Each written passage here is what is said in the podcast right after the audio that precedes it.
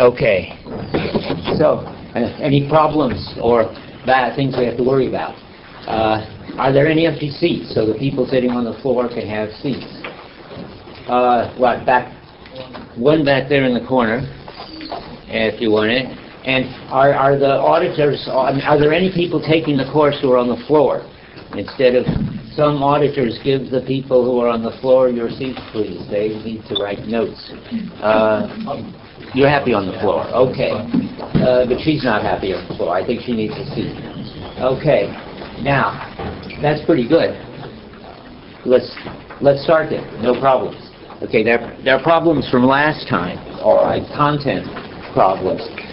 After conferring with and exchanging email with uh, Jennifer and Rick and talking to Alva this morning, I see that I got things sort of off course at the end of the lecture last time when I was talking about attention. So I always thought it's a good idea to repent at least 10% of your previous lecture, but uh, so we get an opportunity to do that because I do want to straighten out what I got wrong. Then once I get it straight, but once I straighten out what I, I've got wrong, I want to talk about what his story about attention is, and then that leads to the issue of realism and idealism, which I've been told by Jennifer I can't hide from, I have to discuss.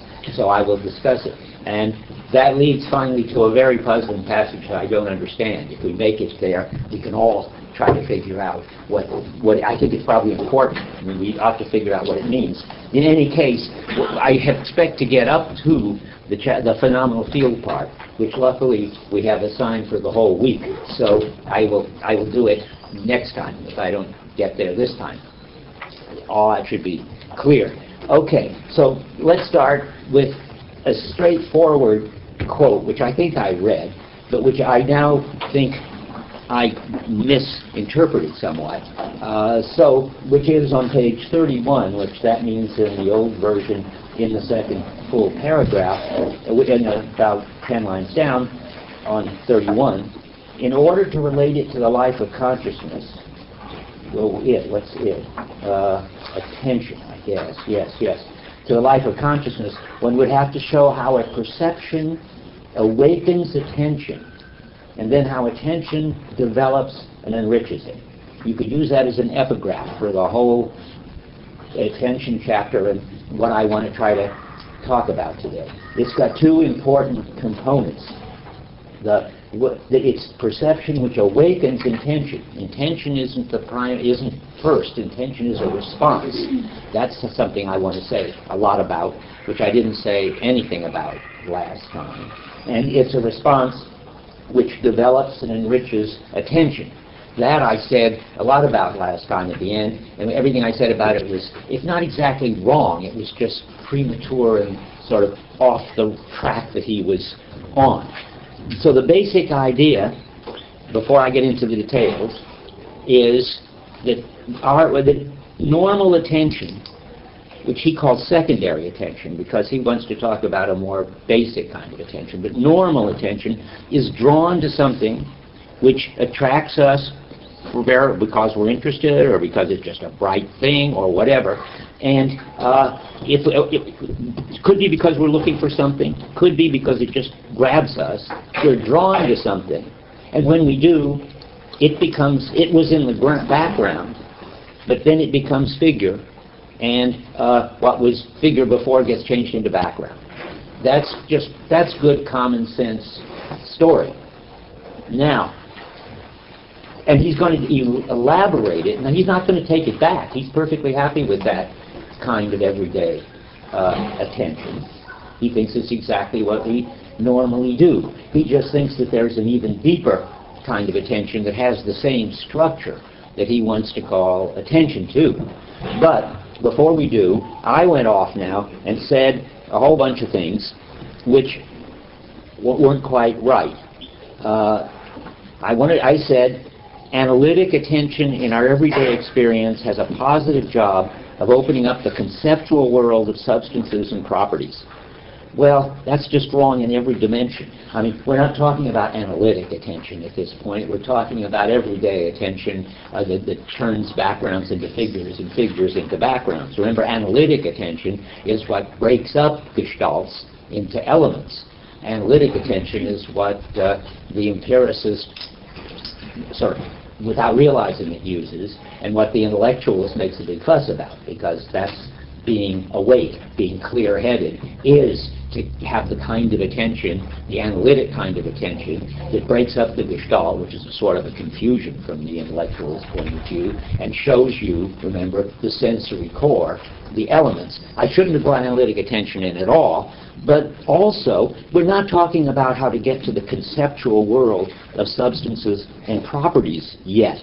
He does need some time to explain how we get an experience of determinate objects, substances with properties, and he, but that's not what he's doing here.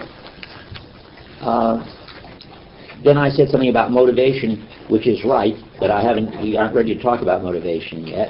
Um,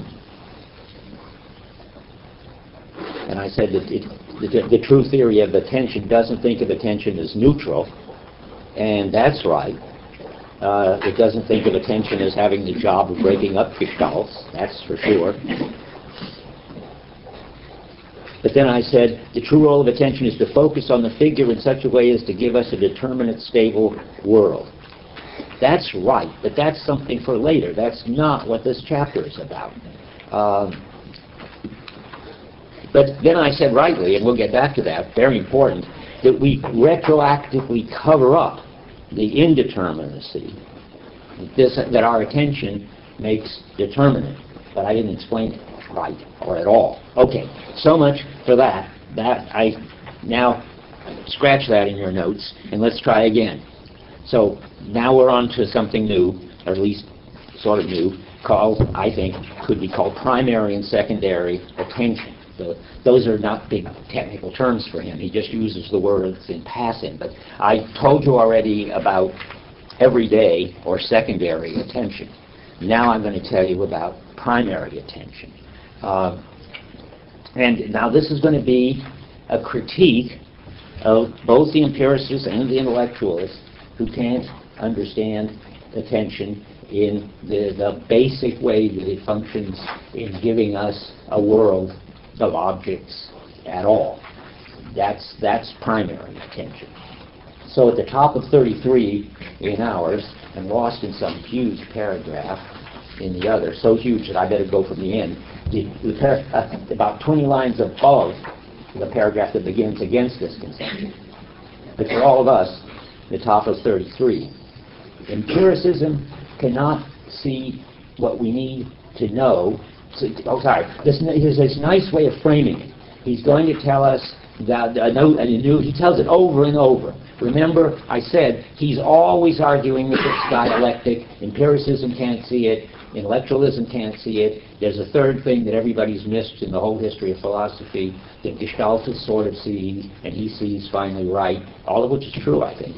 Uh, and but so here we go. Empiricism cannot see that we need to know what we're looking for. Otherwise, we would not be looking for it. That means empiricism thinks we've just got these clear impressions and that's that. And he's trying to set up the idea that there's something leading us to make our experience more and more determinate. That there's something indeterminate calling on us to make it determinate. He thinks that's the only way you can understand this puzzle that goes back to the Meno.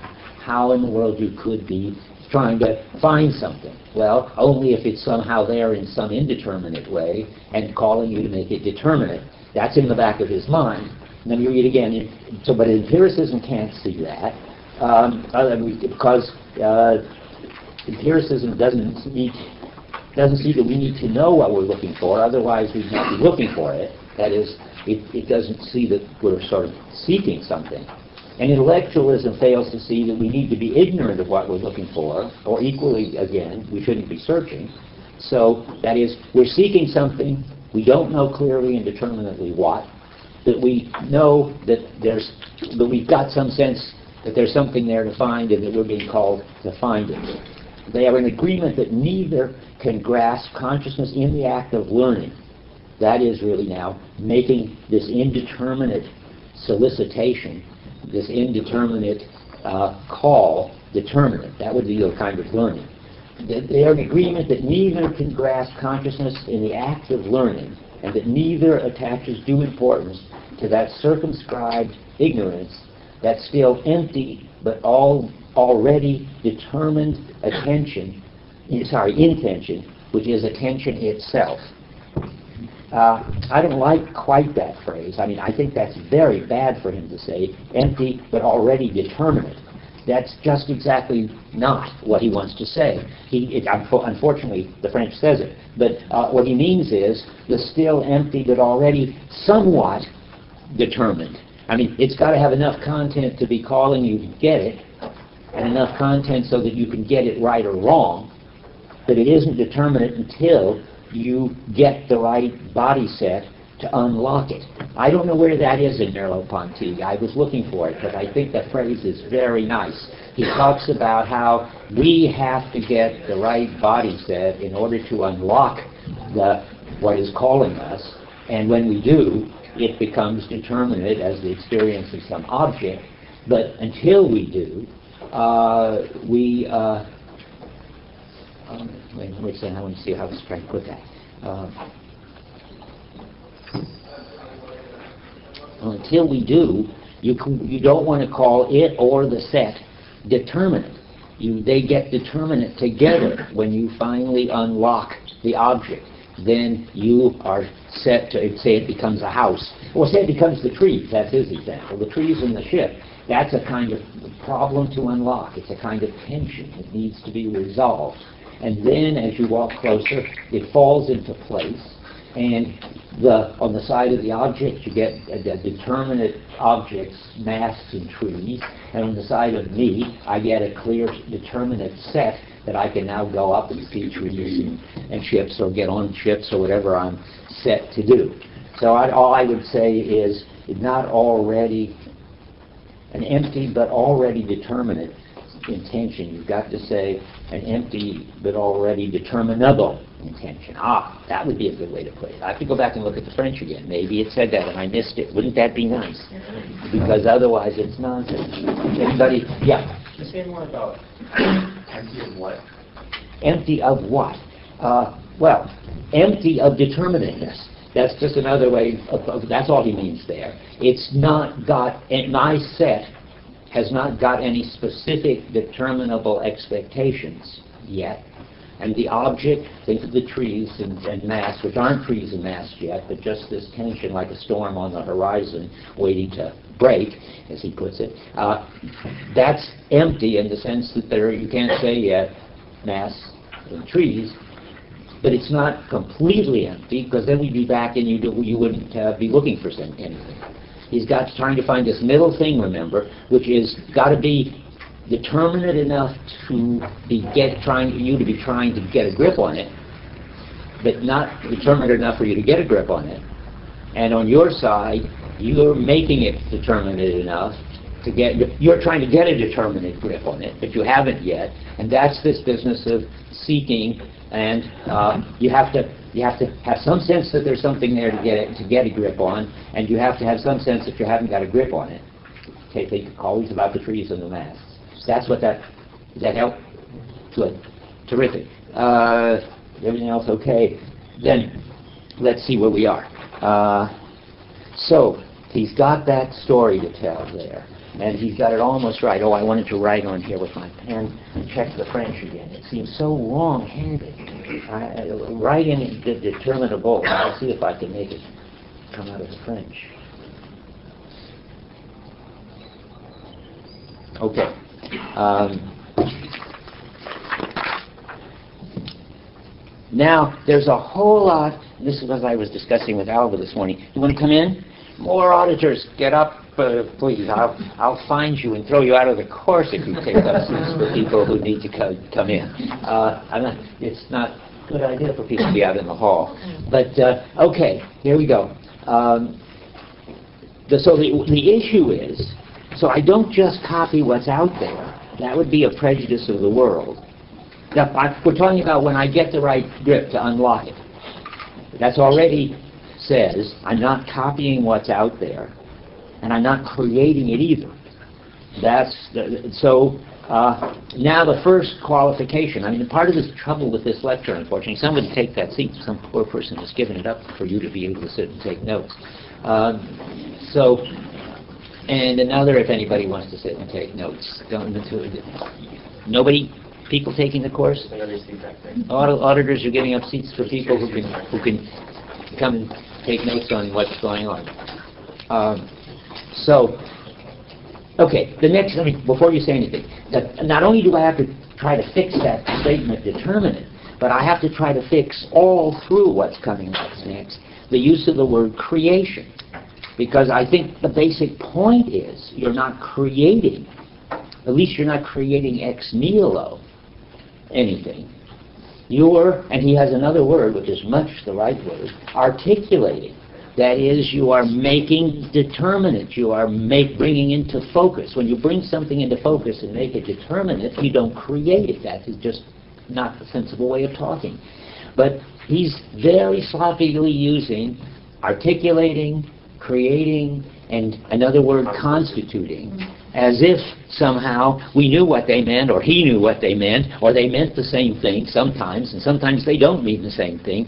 It's always like, why didn't he write another draft and give it to some people to correct? But anyway, I'll correct it. He should have given it to me. Yeah.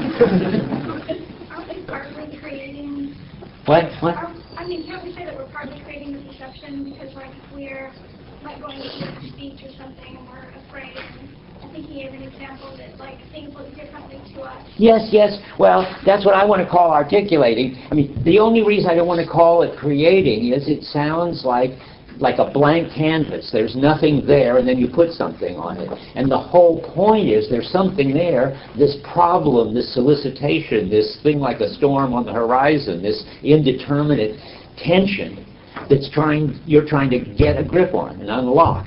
So it's like when you unlock something, do you create anything? No, you you manage to bring out something that's there.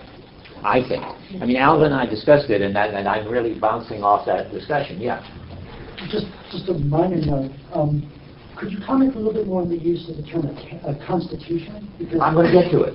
Yeah, yeah, okay, when he comes around, pretty soon. Okay, but, but I can say something right now, that Constitution could mean what it means in Husserl, in which case it's pretty much creation ex nihilo, because in Husserl, he has the form and matter picture. There's pure hule, which is just Greek for matter, and then there's conceptual form, which consciousness imposes on it, and then pure intellectualist position.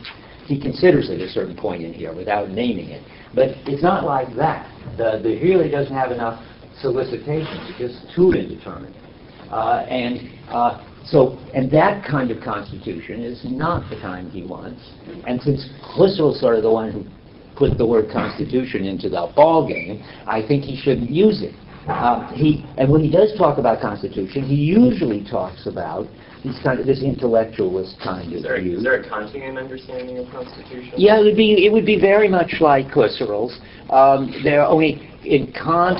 Uh, I don't know. Does does Kant use the word constitution? Anybody know? Now that I think of it, I'm not sure he does because the forms of sensibility, space and time, don't constitute anything. They just form it, and then then we put the categories on it. If anything is constitution in Kant, it's putting the categories on the manifold of sensibility, which has already got a sort of structure. I think we shouldn't go into Kant. Okay. And uh, but, but if anybody knows whether he uses the word constitution, come and tell me or send me an email. I haven't got time to reread the critique of pure reason to find out. And my colleagues who know are all off in Germany right now. Uh, okay. Yeah. She says that attention is an empty but already determinate intention. Yeah, that's what he says, yeah. I don't like it. But why, why you read it back to me? Well, by intention, doesn't mean like willful engagement. Ah, no. directedness. No, he means directedness, exactly. And it isn't even a propositional, representational kind of directedness. It's just directed toward uh, lowering the confusion, resolving the tension. It doesn't know what it's directed for, in the sense it has no goal, uh, unless that's a goal. That's a very peculiar kind of goal. It doesn't have a representation of what would count as something specific that would count as success. It has a kind of, uh, it is built into it that it, success will be resolving the tension and getting something determinate. And in that sense, it's intentional, because it has, I was talking to John Searle for an hour yesterday, so I'm sort of falling into Searlean talk, which is fine. It- it- For here, that's why it's intentional, because it can succeed or fail. You could just throw yourself into the confusion and never get out again. I mean, it would never take shape. Maybe, and then, so, okay, so there is, there is a kind of intentionality involved. And, but it's not representational, propositional intentionality. That, okay, so much for that. You see, is that okay? You're still worried? Can you paraphrase it? I just, Okay, uh, there is the empty but already determinable tendency. How's that? Directedness. Or directedness, yeah, why not directedness? So there is the empty, let, let's do, what do we do with empty? The blank, does that help any? The, uh, well, no, it doesn't help any. The, I see, the, it has to be there, the indeterminate, but already determinable. Yeah, let's rewrite it all together. So, because I think he's right to sort of obsess about what that sentence means. So the empty there means indeterminate. There's no particular properties it has, but already determinable directedness. If we tried to rewrite every sentence like this, we'd never get past the beginning of the book, but it helps to rewrite one now and then, a pretty important one. Yeah. But just picking up on what Mike Yeah. saying, um, you, you understand these sections as, the- as leading to the development of the idea of, of motive and That's right. And- That's right. directedness in the sense of appetite. No. Well, Uh, There is a sense where you talk about, um, what's the term you keep using? Uh, tendency solicitation. Solicitation. Yeah. So it strikes me that, that this passage does lend itself to a more appetitive reading of the word attention, of perhaps like want. I see. Or- Well, where? The empty but, but determinable neediness or something, is that right? Or want. desire. Desire. Or intention. Yeah, Oh, Those are all intentional notions, of course. you're right, you're right. I mean, I mean, when you look, when, when we get done with it, we would, we could rewrite it again. It's the indeterminate but determinable, uh, uh, I can only say neediness. We don't have a word like desiriness, but, but that's the thing you're getting at, that there's some, there's something that, uh, we haven't got that we want. Or attraction. attraction. Maybe let's try that. Uh, indeterminate but determinable attraction. Mm, maybe. I mean, I, I hear from attraction too much as if there was something determinate there doing the attracting. And it's, I want to put it on our side. There is something that that we sense that because it's all in remember the context I of looking for attraction- I something. meant attraction in the way in which you were attracted to the backside on the streets before you saw, you had an attraction to it. Yeah. I think you build in things there that are, are nice but, but additional to the essential point. Uh, so I'll, I'm going to stick to uh, something, something like neediness is all I can think of if you have to put it in there. There's, it, it, there, because we do have this, it's like a question that needs to be solved. That's, it's in the context of that. But it was something we're looking for. How about seeking? Aha. An indeterminate but determinable seeking. Will that do? Yeah. That's good. That's the kind of directedness it is. Because you could have a directedness where you just stare at something and don't seek it. But how can it be intentional in John Searle's sense if it's indeterminate? It can. That's why I was sort of trying to s- just say it was not representational and propositional. In that aspect of Searle's sense, it isn't. But John was telling me yesterday that any Merleau-Ponty-like point can always be put in terms of success conditions in a very broad sense. Because they, then you're asking, well, what, what is it? Well, it's seeking uh, determination. And, but that isn't the normal kind of propositional representation because of this indeterminacy. Whereas in John's view, the primor- the paradigm kind of intentionality is you're trying to achieve some goal and you know what the goal is, you just haven't got it yet. Here, you don't even know what the goal is, except in this very different way that it's, the goal is to get it clear enough so that you can deal with it. The, the goal is to figure out what's there. So there's Yeah. the ship, you don't know what's there, but you're, you're trying to get a maximum grip on it, and attention is, is you're trying to, is the actual change in consciousness that leads you to form a figure on a ground. Well, it's, it's not the changing, it's what leads you to change, to have this change of consciousness and get a figure on the ground. I don't think we're disagreeing. But, and so the, so could you phrase it as, as having the conditions of satisfaction of, of, uh, just trying to figure out what's there? Well, then you've got a there is an X implicit in in Right. all these statements. Right, You exactly. And- and that's why- If that's you why- have some indeterminate trajectory, just Mhm. moving outwards, you can get past the Searle point, Okay. that Mhm. it's something about other than itself. So you don't have to get a as an X. Yeah, but you do have to get a kind of seeking in. It's put in the terms of searching. Then, And, and, and then it's all right, I mean, I don't mind if it's like Yeah, I Searle, don't as long as it's It's not sort of a a determinate Right. kind of representation of a goal which you already know, where the emphasis is on the activity of achieving it. Right. Here, there is no goal yet. Right. And the activity is, the emphasis is on finding out what's there. Right. As- as- Ah, well, I, I would consider that to be the goal. So Well, yeah, but it's a different sort of goal, that's all. It's a higher I'm- level. Yeah, or some different level anyway, and, and that's right. So it's, so it's a kind of intentionality, and, and it has conditions of uh, success and failure. I like to call it conditions of improvement, because you can get more and more determinate, whereas generally, the way Searle thinks of it, you either get what you, you, you get satisfaction when you achieve the goal. Uh, here, what you do is you're pulled to get a better and better grip on it. But that's still, you can succeed or fail. So we're not making any, we're not, I'm not, I, I'm not disagreeing. Uh, if I were disagreeing, let me think of it. I think this is too complicated to explain. But I'm, I'll try to tell you how I would disagree with Searle if I can do it. Uh,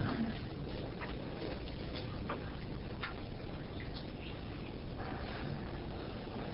Well, I- all I can say is this sort of un- un- unhelpful and uninteresting thing that the background functions in a different way, in the way Merleau-Ponty thinks about it, and Searle thinks about it. I. Someday I may be able to say this when we've got more stuff on the table and I've thought about it more. Yeah. It kind of reminds me of the relation that still connects up between intentional of T and intentional forces. Didn't you say that last time too? Or am I having hallucinations? Somebody said that. Now, I keep thinking that doesn't seem to me the right way to think about it. I don't want to think about it that way. No intentionality with an S. In fact, no, no more intentionality with a T. Let me, let me get back to this. I mean, if you, by the way, want to clear with your TA thinking about this and Searle, I think it's a very illuminating uh, enterprise, but you'd have to convince your TA that you already knew Searle and that your job was thinking about this. And, we, and you'd have to take sort of the Searle views for granted while explaining these. Yeah. No, there is a connection because, like, he's talk, he's calling attention to a particular kind of intention, and we're going to talk about intentionality like the T, right? And but somehow the intention that is attention is both determinate and indeterminate. So naturally you wonder, well, how's it determinate and how's it indeterminate? Well, what's minimally necessary for an intention with the T to be determinate is a direction. That's what intentionality is. What's indeterminate about the intention is what it's directed towards. So it sounds like it's calling attention a kind of directiveness without an end. And that's a little bit like an intentional report, because for Searle, the intentional report cuts out a hole that can be filled in. So, and, and so in a way, I'm not drawing an equivalence between, them, but just kind of an, an analogy. Okay, well, okay, but don't say more, uh, just because what's, the, what's important to Merleau-Ponty and me right now is the sense that there is this seeking to fill it in, and that it's drawing you to fill it in. It's already somehow, uh, it's already there pulling you. That's like the storm on the horizon story. I don't know whether that's with an S. I don't. It's more than a hole. It's it's it's sui generis. It's unlikely that it's going to look like anything in Searle. I mean, I don't want to talk about it more, except in office hours, because we're talking at a level and with jargon that is not going to be helpful to lots and lots of these people. Okay, now uh, I'm ready to go back to this, or I'm never going to get done. Okay, so it's misleading to bring in creation, I think. It's not the way you should talk. he says in the middle of 34, and Rick alerted me to this, to my horror, that there is literally a question of creation. I don't think there's a, there's certainly not a question of literal creation. We'd have to go back and see if we could save that one from the French too. I mean, but I don't think any, there's any question of creation at all, uh, however you throw the literally or the creation. So I just Well, cross that one out. what about the object of creation? There is no object of Well, creation. that, that's why there's, there's this Stewart thing higher up in the page in italics. He talks about the first operation of attention is then to create for itself a field. So that's kind of different from creating an object. I mean, God would maybe create an object. Yeah, I so- agree with you. And so maybe creation is like the organizational aspect of things we were talking about last time. Well, I'm not sure what it's. I don't know what it means, but it- it's, it it comes in every once in a while, not just in this context of this particular sort of brain-injured person that he's talking about, as I recall. Yeah, but, but, but let's, I mean, I don't, and never mind how it happens. I mean, every time you see it, I think it can be cashed out as articulation, and, and so why not? We- Okay, let's do it. Good, okay, we'll do it. Uh, So my body responds... Well, What about the, the, the context, is, is the child acquiring colors?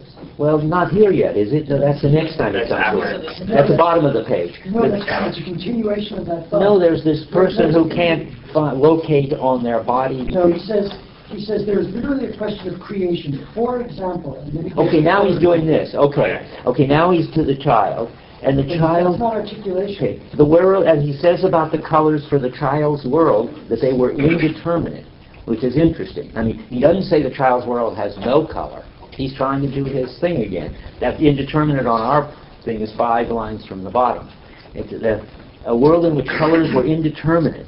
Uh, that is, again, a child's world has a kind of pull to color that it can't get color yet.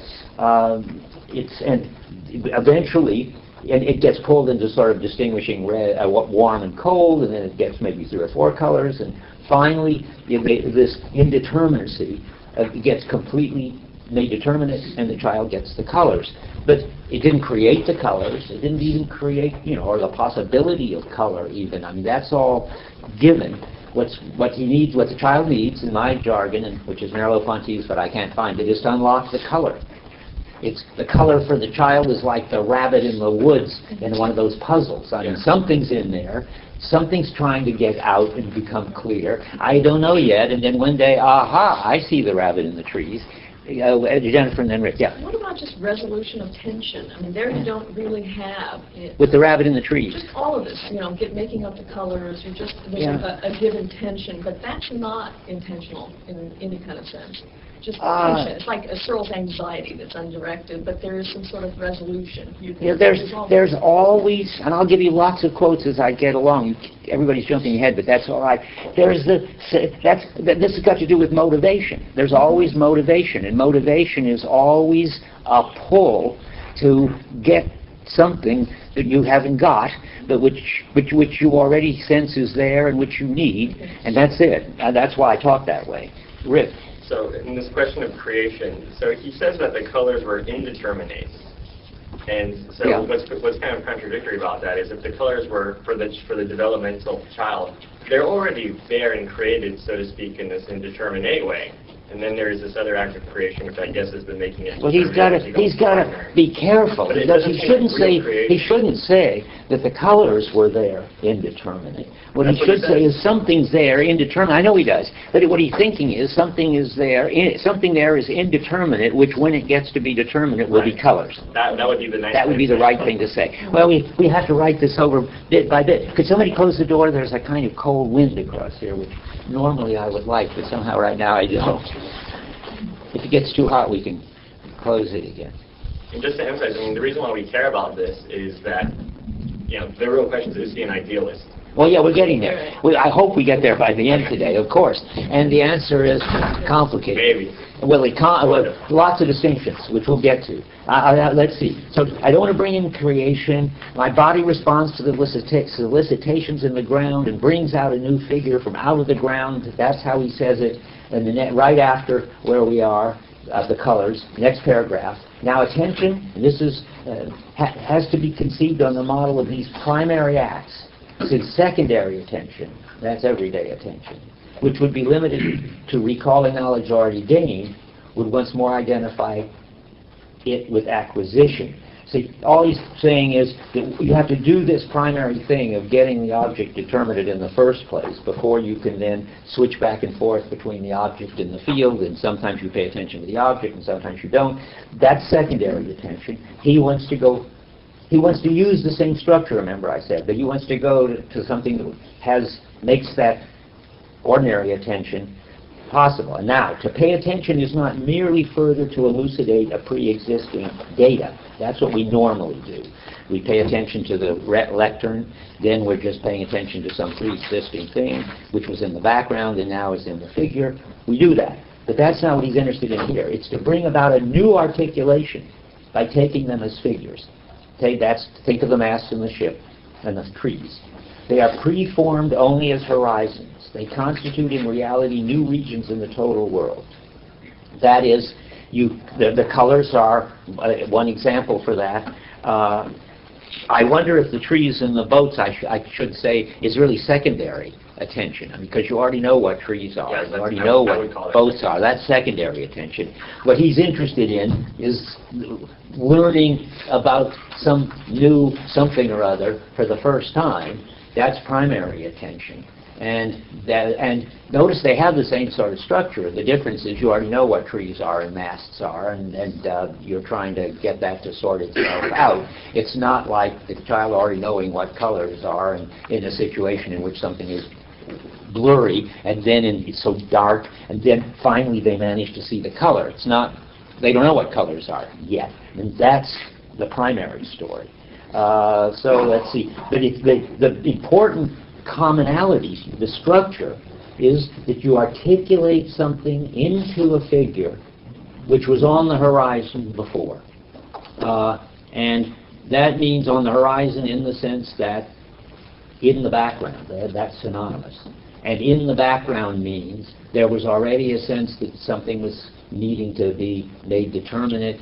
There was already, you were seeking to get a better grip. There was a sense that there was something there that you could get a better grip on. That's all in it, I think. Okay? Yep.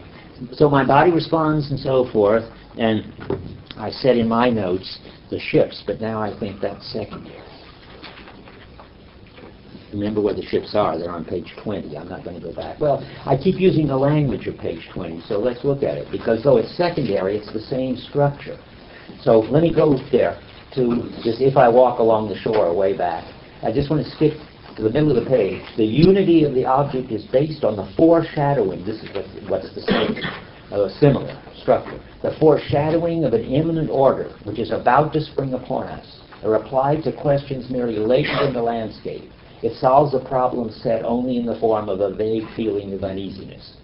That's, that's the general, that's the general way of talking about attention, which is the same whether it's secondary or primary. It's like the thing I began with on page 31. Perception awakens attention and develops and enriches it. Uh, and attention is about how that happens. Now, so but now we're looking at the primary kind, which is the kind that is something like creation, but better called articulation. Um, it sounds, I just said it's misleading to call it atten- uh, creation. It should be called articulation. See the bottom of page, see, see page 45. Notice I just ran over it too fast. To pay attention is not merely to elucidate pre-existing data. It's to bring about a new articulation. I didn't make up that word, which is the word he really needs. To articulate means to focus, to make clearer, to see the joints of, to see how it all hangs together. That's what he, he's talking about. Uh, and he also says constitution lower down. And that's where I, and that's, that's Husserl's word, but let's skip a little. The miracle of consciousness consists in its bringing to light, through attention, phenomena which reestablish the unity of the object in a new dimension at the very moment they destroy it. That's okay. I, I mean, I think that's not always the way it is, and I don't think we should stop to think of examples. Thus, attention is neither an association of images nor the return of itself to thought already in control of its objects, but the active constitution of a new object. Well, if constitution means the same as articulation, yes. That if it means, like in Husserl, imposing a form on an unstructured matter, no. And which makes explicit and articulate, that's good. Making explicit, you know, is another version of articulation, except making explicit is also not a good idea. But we could cross that word out while we're editing it. The reason it's not a good idea is when you talk about explicit, you usually think of it as already implicit. Now, there is a sense of implicit where it's in the indeterminate, that there's only one right way to making it determinate, and in that sort of way, the determinant's already implicit. But it's a misleading because usually implicit means it's just there already, and you can bring it out. Uh, it's, I mean, if I say such, know, I don't know, do I need an example of normal implicit? Uh, there's a big fat book by Robert Brandom called Making It Explicit, and it goes on and on and on about how all the structures of uh, what Merleau-Ponty would call intellectualist stuff is in there all along, and we can bring it out. Uh, and it's a good job of philosophy to bring it out. It's really, I know how to, I know, that was just blathering, but here's the right thing to say. The sensory core people believe that the sensory core is implicit, and when you break up the perceptual field, you make explicit what was in there all along, namely the elements, which were implicit. That's bad. That, that's one connotation of implicit, and we don't want it, because it isn't as if the elements are in there all along. It's just indeterminate uh, solicitation or tendency or, or what was word? What was it was nice about the the masks? What did he say? Vague uneasiness. Yeah, the vague uneasiness, right. Uh, a foreshadowing. Yeah, good. So now, so uh, now I'm going to get rid of it. Of, we're going to get rid of uh, implicit as soon as I find my pen. Oh, Merleau-Ponty, so unlucky. He's he's gone and we can't edit his book. Uh, where's the implicit? Oh, yeah, here it is. Okay, the, the five lines in the bottom of 35. But the active constitution of a new object, which makes explicit, no, which makes articulate what was until then presented as no more than an indeterminate horizon. Indeterminate horizon, equal ground. That's just, he can use them interchangeably. Um, so articulation isn't copying, it isn't creating. Now we get to the next important move, which has sort of been guiding my discussion. He really wants to introduce the idea of motivation. And a motivation isn't a cause, and it isn't a reason. Causes and reasons come from the world of determinateness. Uh, uh, that is, sensations can, can uh, in, uh, input from the world can cause sensations, uh, and uh, reasons can cause me to act in a certain way. They are all they they are determinate. But what he's talking about, which is again these vague uneasiness, the vague solicitation, that's what he wants to call motivation, and that's not determinate. Uh, let's see where that is at the bottom of page. I'm right where I was.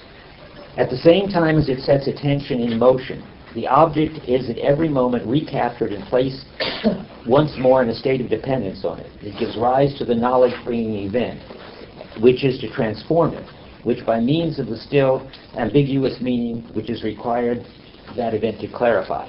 By the way, I think if you say transform, you don't mean the same as create. I mean, that's another way to say creation's a bad word if what you're talking about is transformation. Articulation is a transformation. It is therefore the motive and not the cause of the event. Okay, there he slips in the word motive, and now we have to figure out what that is. Well, it's it's a crucial notion in Merleau-Ponty because it's we are constantly taking what is indeterminate in our experience and making it determinate. And we're doing that because we are called to do it. That's solicited talk and so forth. And motive is, is my response to this kind of indeterminacy calling me to get a body set that will make it determinate. To, a motive is this pull to being, to unlocking it. And he used it in all sorts of ways. I mean, from where the binocular vision motivates a sense of uh, distance, because if I saw, if there was something wrong so that I saw two images in the scene, which were not quite superimposed, I I would try to put them together, but in, for his way of thinking, it's the body schema outside of consciousness, which, because of their, these two images don't quite fit, is pulled to get these images together and to produce an experience of distance. That's the way he's going to use the term motive. Motive, it takes the place for him of all kinds of intellectualist, unconscious thinking, processing.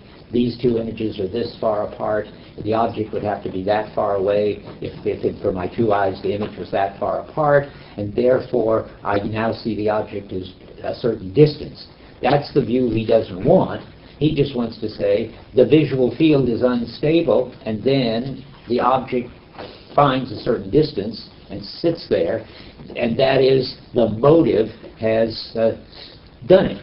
Uh, it's it's a way of saying that what he calls the body schema, I'll come to that in a minute, has in it already ways to respond to sort of unbalances, I guess, in the in the in the perceptual field, and get a stable order to that. Another way he puts it at some point about distances is that there's this sort of unstableness about some tree, and then the tree retreats into a certain uh, part of the landscape, which is a certain, which is experiences a certain distance from me, and settles down. That's because there was a kind of motivation to get that tree where it would be stable, and the visual system does it. And it does it without consciously or unconsciously having a theory about it or doing any calculations. It has its own kind of logic, he says. Okay, I'm going to read you things like that now. I just jumped ahead. Um, so the but where are where am I? Just a second.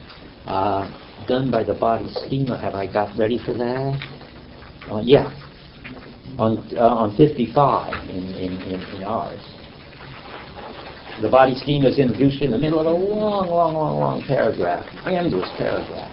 Uh, the only clue I can give you other guys is it's a if you see a footnote, structure of structure comportement 178, then you're in the vicinity.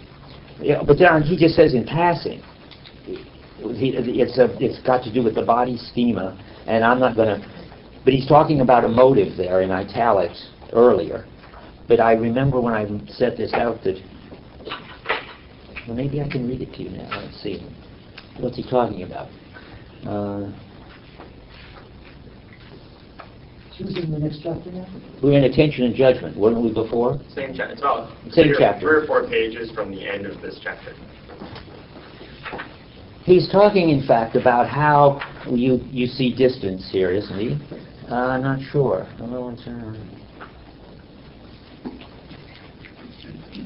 So when you when when the the movements of the body, what's he just talking about? He's talking about that example where you where your eye moves. Oh yeah, right. That- That's why I didn't want to talk about it, because it's such a weird case. But but he introduces the notion of motive in italics, and he mentions the body schema. I want to talk about it where we it's not such a abnormal case, so I'm going to go on. Um, so articulation is a body. It requires a body response, and uh, he spells it out on 56. So let's read from the middle of 56, another huge paragraph. It's actually the same paragraph. Ah, the same paragraph. Okay. okay. Paragraphs are cheap. I mean, you could have a lot of them. Anyway, I don't know. So the object filling up the field did not act on the apparent distance in the relation of cause to effect. Ah, yeah, this is the point I was just I was making this one when I said distance has to do with motivation for him. When the screen is removed, we see remoteness born of the intervening objects. This is the silent language whereby perception communicates with us. Interposed objects in the natural context mean a greater distance. Mean in quotes. I mean, it doesn't got to do with meaning. It's got to do with the fact that they're going to only become stable when you get the put far enough away. It's not, however, a question of connection recognized by objective logic. See, that's the intellectualist. He thinks it's unconscious normal logic. The, lo- the logic of constituted truth, that's not it. For there is no reason why a steeple should appear to me to be smaller and further away when I am better able to see in detail the slopes and fields between me and it. That he's, he's giving sort of gestaltist answer to a intellectualist account of how we come to see the tree a certain distance. There is no reason, but there is a motive. It's precisely Gestalt psychology which has brought home to us the tensions, see, I didn't make this up, that run like lines of force across the visual field and the system, own body, world, and which breathe into it a secret magic life. They're weird talk of Merleau-Ponty. But the secret magic life is just the way your perceptual system will sort things out into certain distances, will sort things out to have just uh, like trees and masts, and, and all of this in a secret because it's in your body and you're not conscious of it, magic because it isn't doing logical calculations, and it isn't doing uh, memories of previous impressions that are somehow associated with trees looking like that. It's doing some third thing. It's the visual system doing what Merleau-Ponty thinks visual systems do. Uh, okay. And then he says, I'm not sure I'm ready for it, though. Let me just see. I, I'm trying to put this in my order. I'm going to read my own stuff for a minute. Attention is my openness to solicitations in the background, which my body re- re- responds to by articulating a new figure out of the background. My response is receptive to the solicitation is already there. Now, that's not news. I- okay, I'm ready for 56, where he goes on to criticize the Gestaltists, having just taken over their notion of motivation. Skipping down a bit.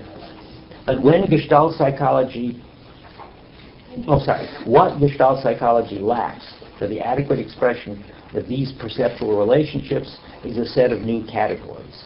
Now that's interesting and a strange thing to say, and that I think this is going to be, this is the transition to idealism. Uh, but I want to see where I am now, 56. Yeah, okay. Now, what do they do? They lack new categories. Think of this. How many interesting Gestalt categories has Merleau-Ponty used, which are uniquely Gestalt, not intellectualist, not uh, empiricist? And he's asking for new categories. I'm going to list them. He's talked about equilibrium, tension, good form, maximum coherence, field, norm, motive, even motive is one of theirs, indeterminacy, and solicitations. How many more categories would you want? Those are all new categories, and he's taken them over. It really, I thought this was just plain craziness, that I now think it's not craziness. What he really means is they aren't going to talk about this in the proper idealist language. That, that, which a weird way to say that. New cat, the new category that they lack is going to be for next time the phenomenal field, the new, the next chapter. Uh, they've got fields all right, and they've got phenomena all right, but there's a certain way of hearing phenomenal field in a ca- quasi-idealistic way that they haven't got, because he thinks there's something wrong with the Gestalt people because they're naturalists, because they believe that there's a physical world and that the brain is, an, is functioning according to the laws of physics, and that they ought to be able to find fields in the brain that correspond to the fields in perception. He thinks that's just wrong. I think that's absolutely right. I'm all for the Gestaltists, but that's we don't have to take sides here. The important thing is, for him anyway, you're they and this I think is utterly unfair. He says on the next page, about two-thirds down, Gestalt psychology, which like all psychology is imprisoned within the self-evident truths of science and the world, they do believe in, in science and the world, can choose only between reason and cause. Well, that's not fair. The Gestaltists are the one that introduced the notion of motion, which he just took over from them. What he means by that, it isn't just a slip-up, it's, it's worse.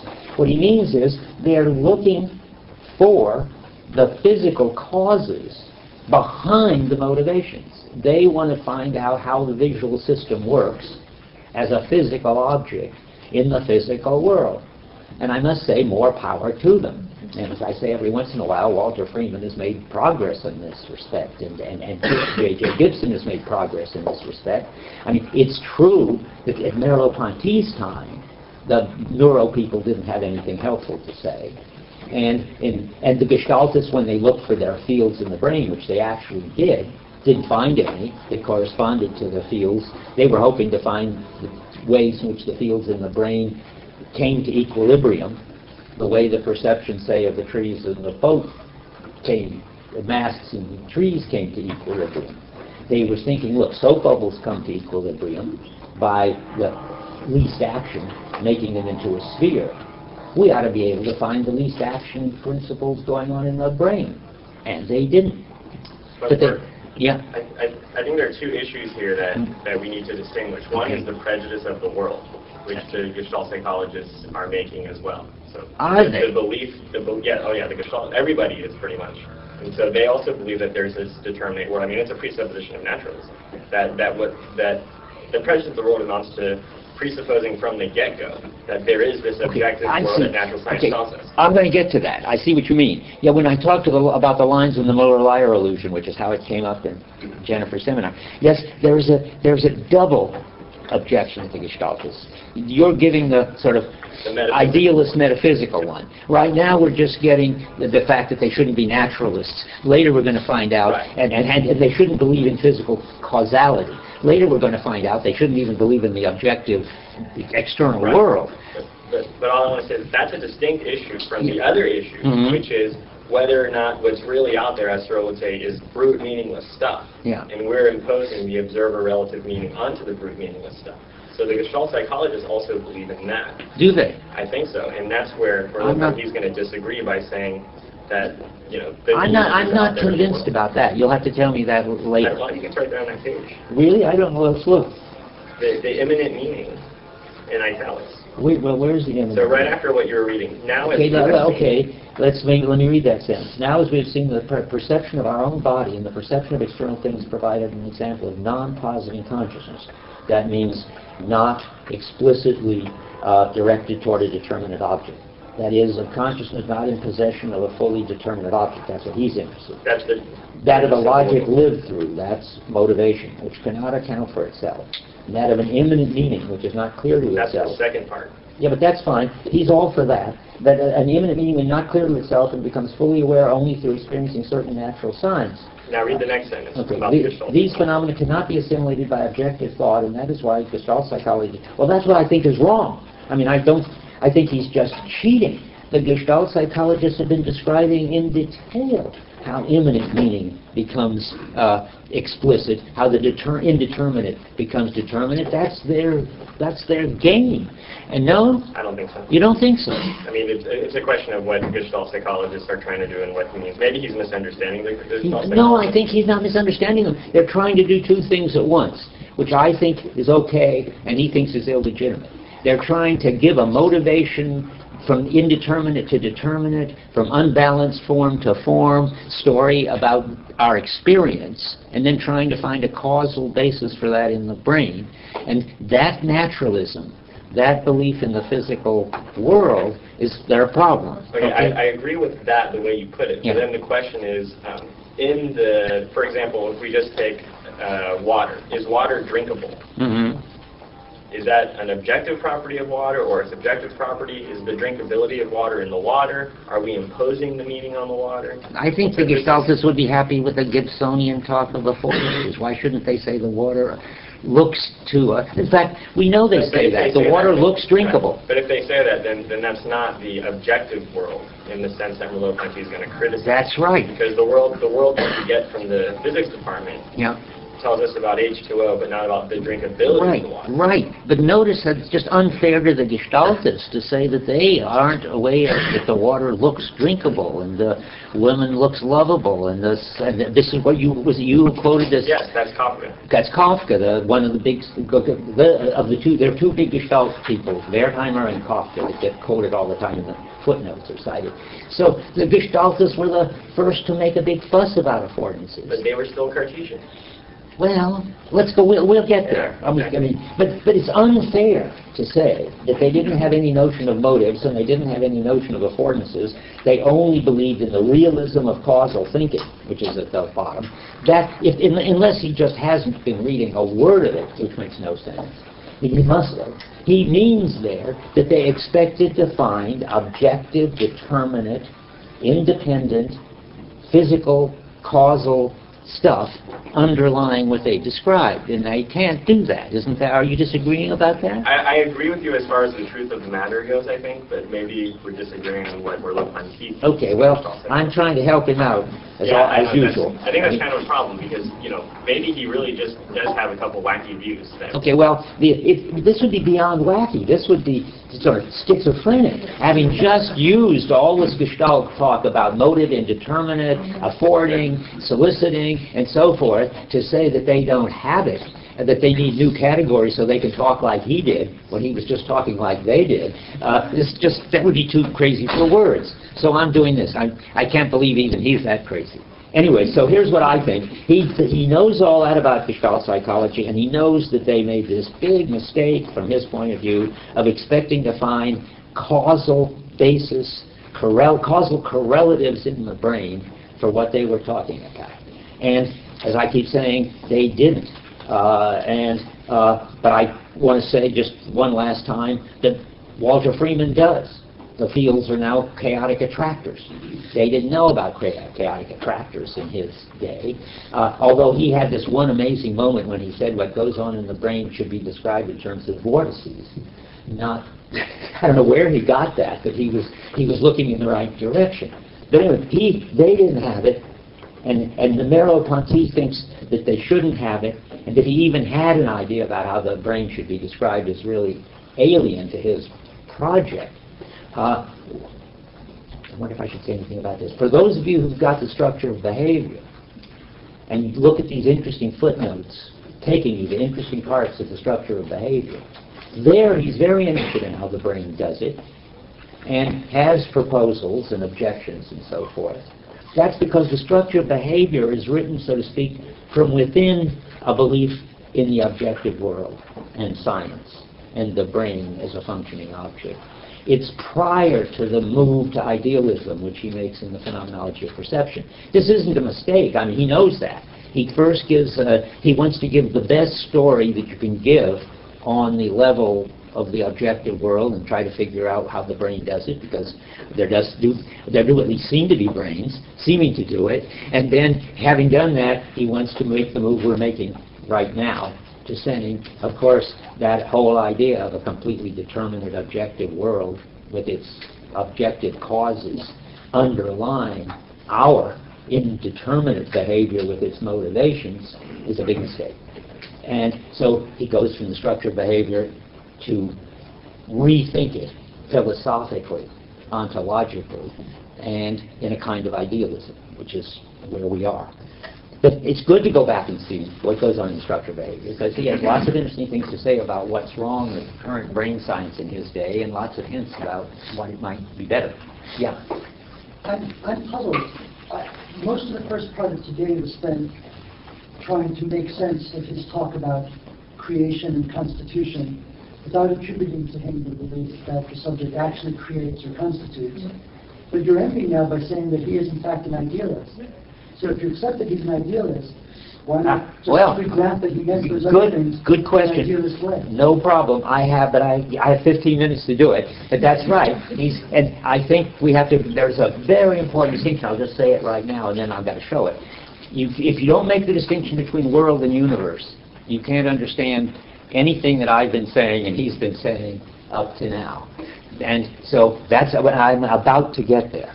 So we got the unfair cri- cri- critique of Gestaltists, and we got their new categories. And uh, what he thinks is, now his story is that what are the new categories that he wants, the news? What is the phenomenal field going to tell us? The phenomenal field chapter is going to tell us that the world, the perceptual world, is not determinate, ever. That is always, we're always moving to get more determinacy and more of a grip on objects, but there's always more indeterminacy because whenever you get a figure, there's always a background.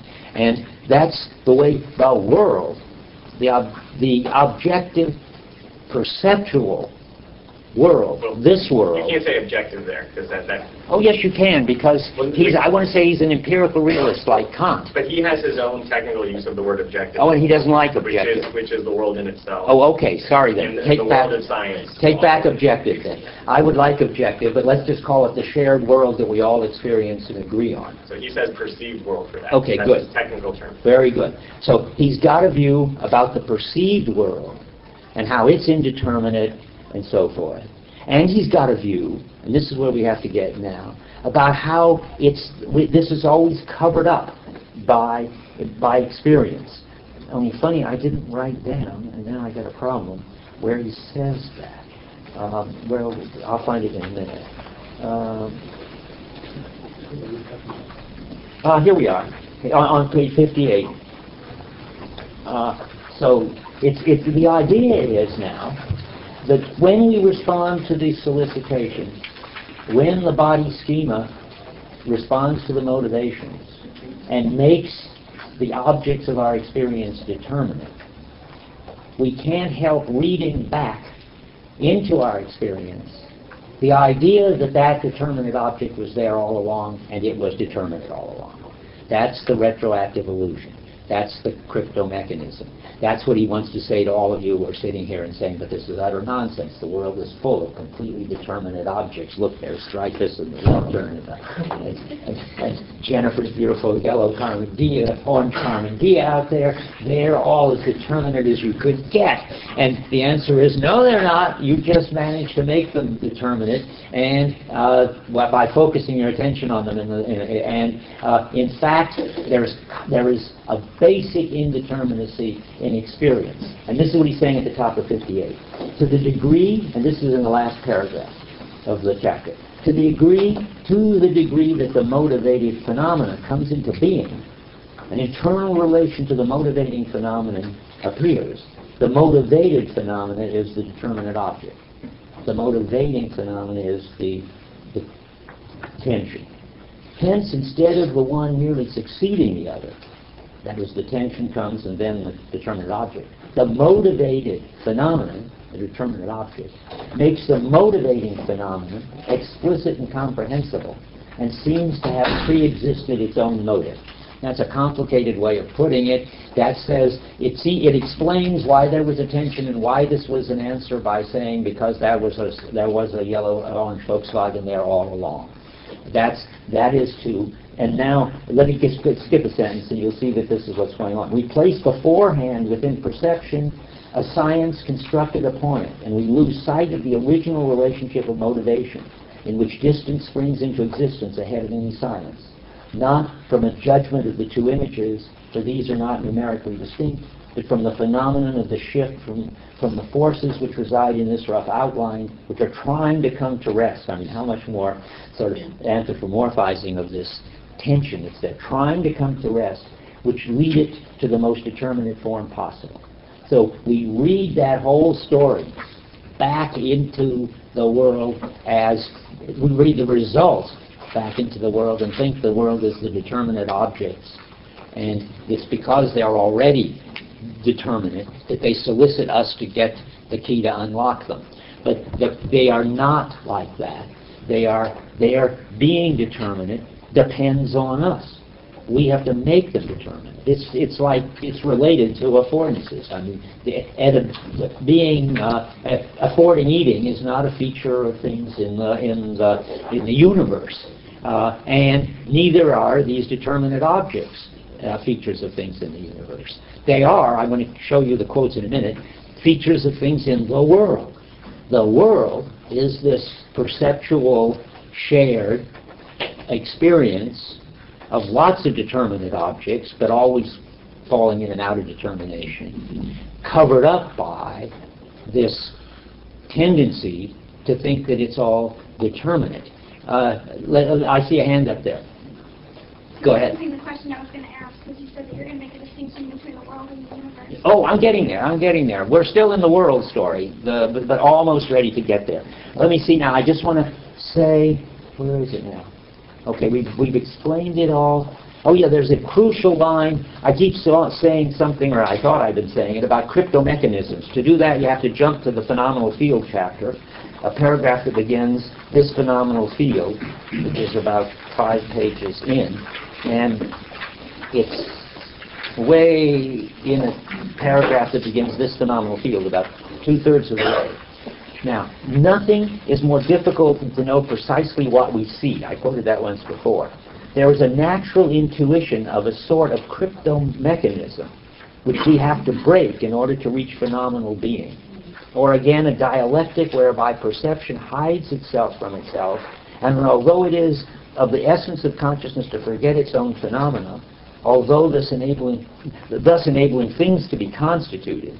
Now, constituted here means articulated or to take shape in our experience. It doesn't mean uh, mind imposing form on matter, but things coming into clarity. Um, it, it enables things to come into clarity, to become determinate. This forgetfulness is not mere absence, it's the absence of something which consciousness could bring into its presence.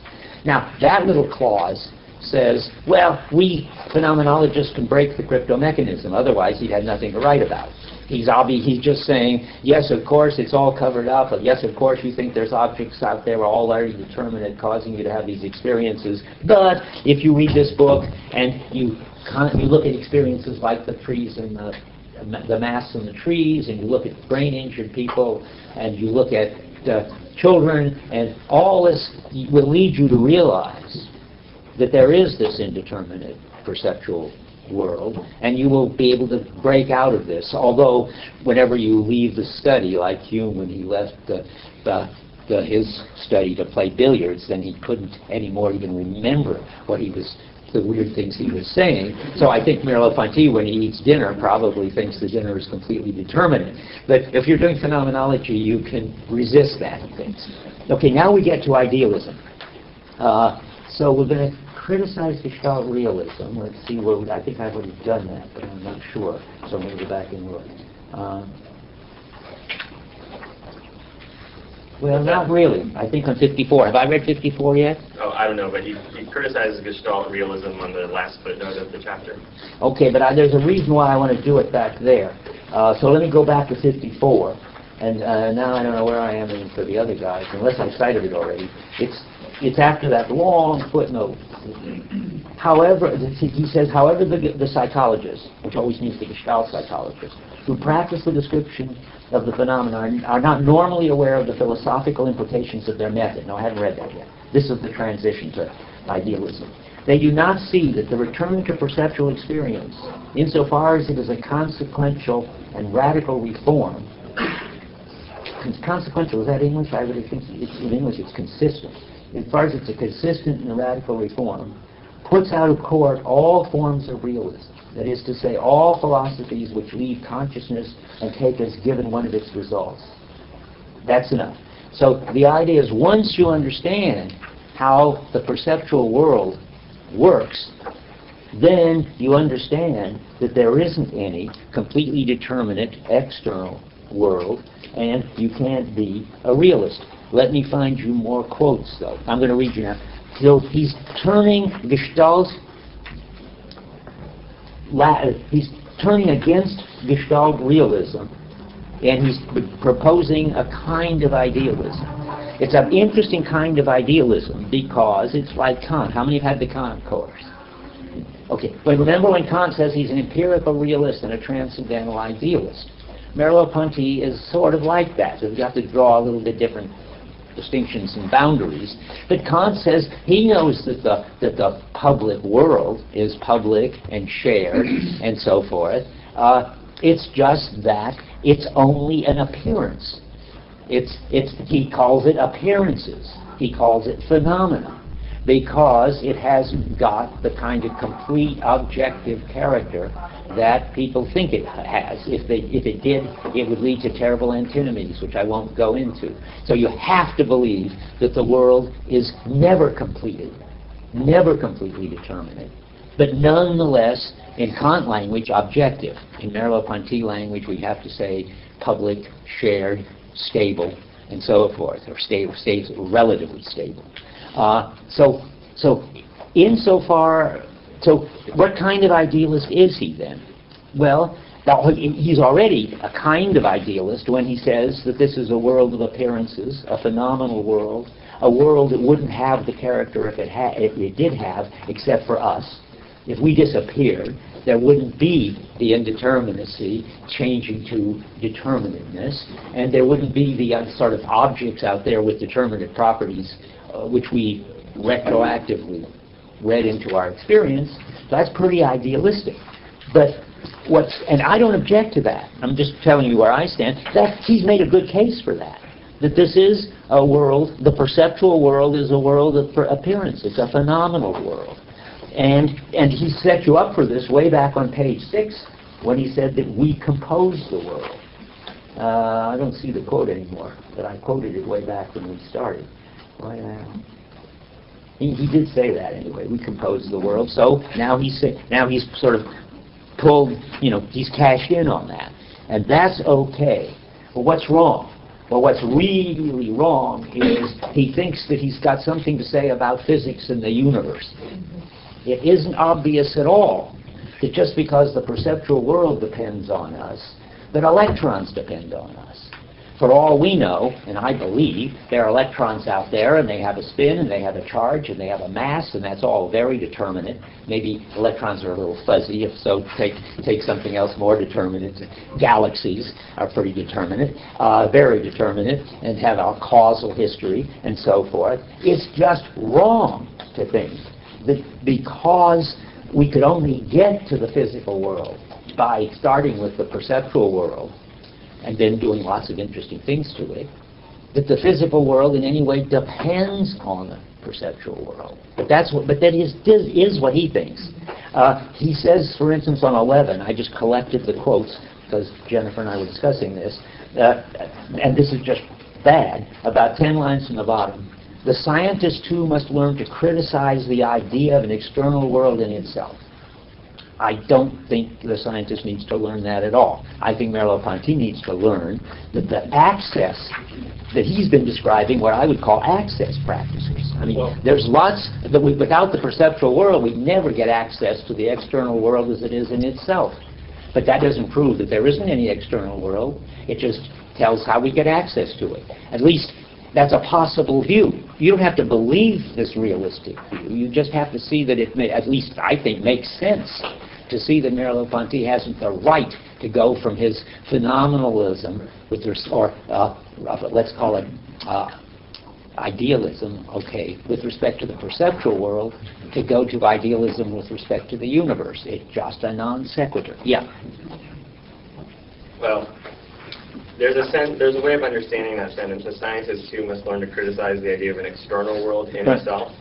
Um, Why? What's wrong with that? well, what makes all of this murky when you talk about it, just because I, I hear a lot of Heideggerian influences in this, and I just want to to call attention to the fact that there's an intermediate position between uh, Merleau-Ponty and I guess the traditional realist view, and I think that's the place where Heidegger occupies. And so, because I don't think you actually believe what you just said about the science, about I, I think you would I believe agree exactly what I said. I don't. I, That's one of my greatest. I don't.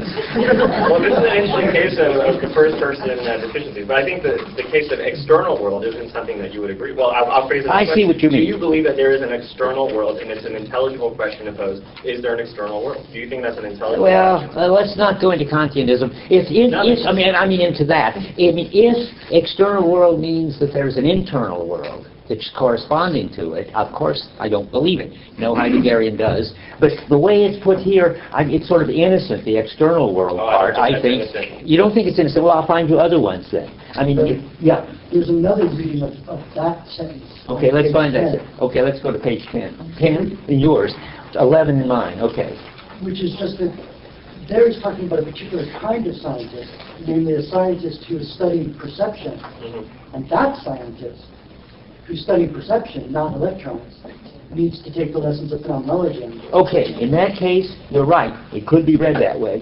Then Just read it that way. But then they, he's still an idealist about, about science. We'll find another quote. That's, I, I grant you. But it applies to electrons too. But I mean, but that is the important part. Yeah, it's ambiguous the way he's there, and he certainly correctly means that you don't, that he wants you not to think that you could do uh, a science of the mind using causes and reasons. He's not a cognitivist and he's not a behaviorist, and if those are the scientists, they've got it wrong. That they have to bring indeterminacy into it and so forth. But he is getting out of this a conclusion that the universe somehow depends on us, and I'll find you where he does it. Um, well, at the bottom of 28, he talks about, interesting way to put it, uh, which I think is very revealing. He says we have to discover the natural world too, and its mode of existence, which is not to be confused with the scientific object. Now, I take that to be a way of saying we have to discover the shared perceptual world with its trees and animals and everything in it. But we, and we want that. We, we're not going to deny it. It's a phenomenal world. It's a world of appearances, but it's a natural world too. Nature shows up in the world of appearances. Kant agrees with that. And but and we want to keep that, well, but we don't want to confuse it with a scientific object because if we did, we'd be realists about science, and we don't want to keep that. That's how I read that. Let's go on. The phenomena of the backgrounds continuing under the figure and seen under the figure when in fact. No, that's not going to help him. Let's just stop with that. Uh, yes, time is up. Anyway, but that's exactly how much I wanted to say. And I don't want, if I could help it, to go back into the realism idealism issue, but it had to be brought up once. Okay. Somebody come up and tell me how, if they'll give me the last things.